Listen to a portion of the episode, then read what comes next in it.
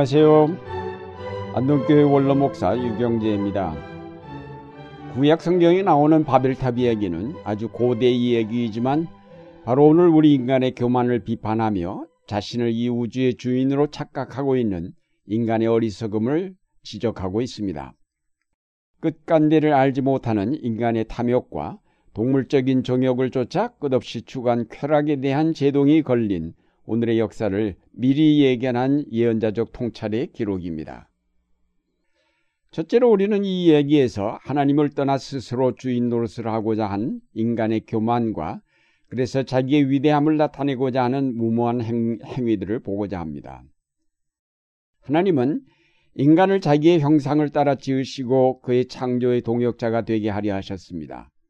하나님께서 인간에게 이성과 지성, 예술적 능력과 지혜를 주신 것은 하나님이 주신 세계를 보다 조화 있게 유지하고 발전시키도록 하기 위한 것이었습니다.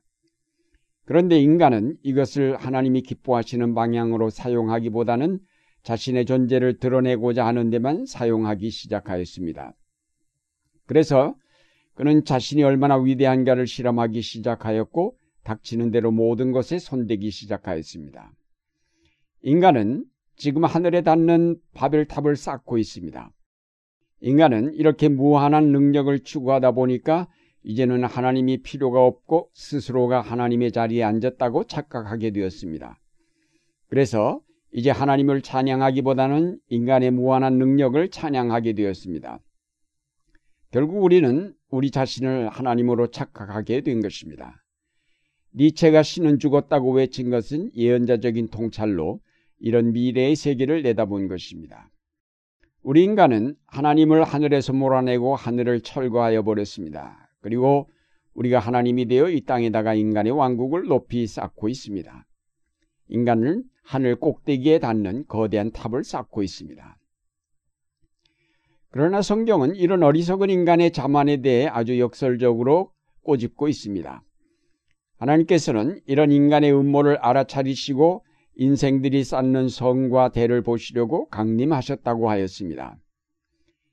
인간들은 거대하다고 생각하고 쌓아올린 성과 탑인데 하나님께서 알아차리지 못할 정도로 그것은 너무나도 보잘 것 없고 우스꽝스러운 일이었습니다. 인간은 지금 하늘까지 닿겠다고 쌓아올린 탑인데 하나님은 그것을 보시려고 하늘에서 내려오셔야만 했습니다. 왜냐하면 그 탑이 너무나 작게 보여서 하늘에서는 볼 수가 없어 땅에까지 내려오셔야만 했습니다. 하늘에 계신 자가 웃으시며 주께서 저희를 비웃으시리로다. 우리가 땅에서 올려다볼 때는 그렇게 높고 거대해 보이는 것들도 하늘에서 내려다보면 그렇게 작아 보일 수 없습니다. 광활한 우주를 지으신 하나님께서 그 우주 가운데 먼지 같은 지구 한 귀퉁이에 아무리 거대한 것을 만든다 하더라도 그것은 정말 티끌에 불과할 뿐입니다. 이런 사실을 생각하면 우리는 오히려 큰 위로를 받습니다. 인간의 교만과 어리석음에도 그것을 하찮게 여기시는 하나님의 놀라운 지혜와 섭리에 의해 이 우주가 보존되며 구원의 역사가 성취된다는 사실을 생각할 때 우리는 큰 위로를 느낍니다.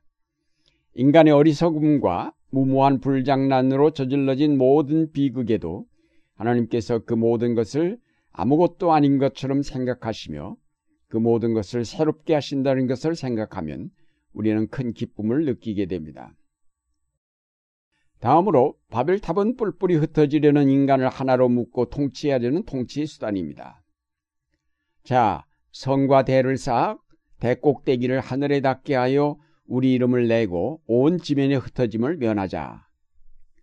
여기에 보면 온 지면의 흩어짐을 면하자라고 한 말 속에서 우리는 인간이 하나님을 떠난 이후로는 하나로 결속하기보다는 흩어지고자 하는 본능이 작용하고 있다는 사실을 알게 됩니다. 하나님을 섬길 때는 그 하나님의 날개 그늘 아래서 하나로 뭉쳐져 그 백성으로 다스림을 받았지만 하나님을 떠난 인간은 모두가 개별적인 존재가 되어버렸습니다.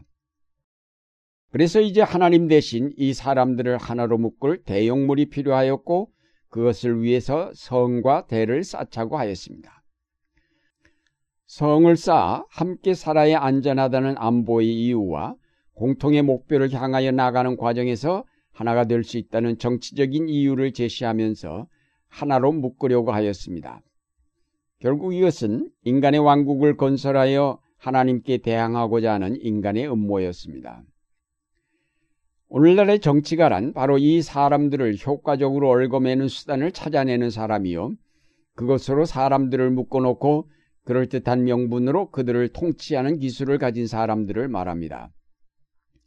바벨탑이라는 구심점을 통하여 흩어지려는 사람들을 하나로 연대시켜 하나님을 대항하는 인간의 왕국을 건설하는 것이 정치가들의 속셈입니다. 정치가들이 훌륭하다고 평가를 받으려면 이런 바벨탑을 잘 쌓아야 합니다. 이런 명분을 잘 끌어다 대야 자기 정권을 효과적으로 유지할 수 있습니다. 그래서 그런 명분으로 내세우는 것이 민족이요, 이념이며 국가안보나 경제성장입니다. 이런 모든 행위는 잃어버린 중심의 대용 역할을 하려는 것이지만 그 어떤 바벨탑으로도 흩어지려는 개인주의적인 욕망을 막기는 어렵습니다. 결국 인간의 흐트러지려는 마음은 하나님을 다시 찾으려는 몸부림이라 하고 할 수 있습니다. 인간의 개인주의적인 성향은 인간이 그들이 바라보고 나아갈 삶의 중심을 잃었다는 증거입니다. 하나님을 다시 찾을 때 인간은 공동체적인 삶을 이룩할 수 있게 될 것입니다. 그것이 바로 하나님의 나라가 될 것입니다. 이렇게 하나님이 좌정하셔야 할 자리에 엉뚱한 사람들이 나타나 자기가 하나님이라고 하거나 혹은 거기에 국가나 민족, 안보나 방공 같은 것들을 대치시켜 그것을 섬기라고 강요를 합니다. 이런 모든 것은 우리의 우상이요, 우리가 거기에 굴복할 때 마침내 우리는 자유를 상실한 채 노예가 되어버리고 말 것입니다. 그러므로 우리는 오늘의 모든 바벨탑을 단호하게 거부하여야 합니다. 하나님 이외에 어떤 것도 우리의 삶의 중심이 될 수 없습니다. 오직 하나님만이 우리를 통치하시는 주님이 되실 수 있습니다. 하나님은 마침내 내려오셔서 이 모든 일을 보시고 언어를 혼잡하게 하심으로 인간들을 다 각기 흩어지게 하셨습니다. 인간의 왕국 건설에 제동을 거신 것입니다. 일본 히로시마에 떨어진 원자 폭탄은 전쟁을 좋아하는 인간들에게 제동을 거신 하나님의 역사라고 하겠습니다. 더 큰 불행을 초래하기 전에 하나님은 원자 폭탄 투하를 통하여 핵의 무서움이 어떤 것인가를 이 윤리로 보게 하셨습니다. 암이 무서운 병입니다마는 그것은 무엇이나 탐욕스럽게 먹으려는 우리 인간들에게 먹는 것을 조심하라고 경고하시는 하나님의 제동장치가 아닐까요? 이렇게 보면 바벨탑을 더 이상 쌓지 못하도록 제동을 거신 것은 하나님의 인류에 대한 더 큰 사랑이라고 하겠습니다.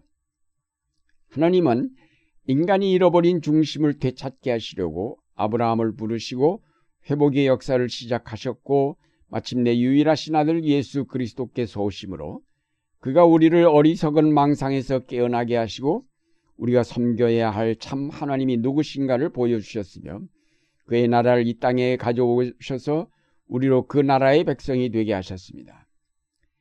예루살렘 다락방에 모인 제자들에게 성령이 임재하심으로 혼잡했던 언어가 하나가 되었다는 것은 바벨탑에서 흩어졌던 인류가 그리스도 안에서 하나가 되었음을 뜻합니다. 사랑하는 여러분, 오늘날 극도로 발달된 인간의 과학 문명이 이 세계를 치료할 수 없습니다. 오늘날 이 사회의 혼란을 극복하는 특별한 바벨탑은 어디에도 없습니다.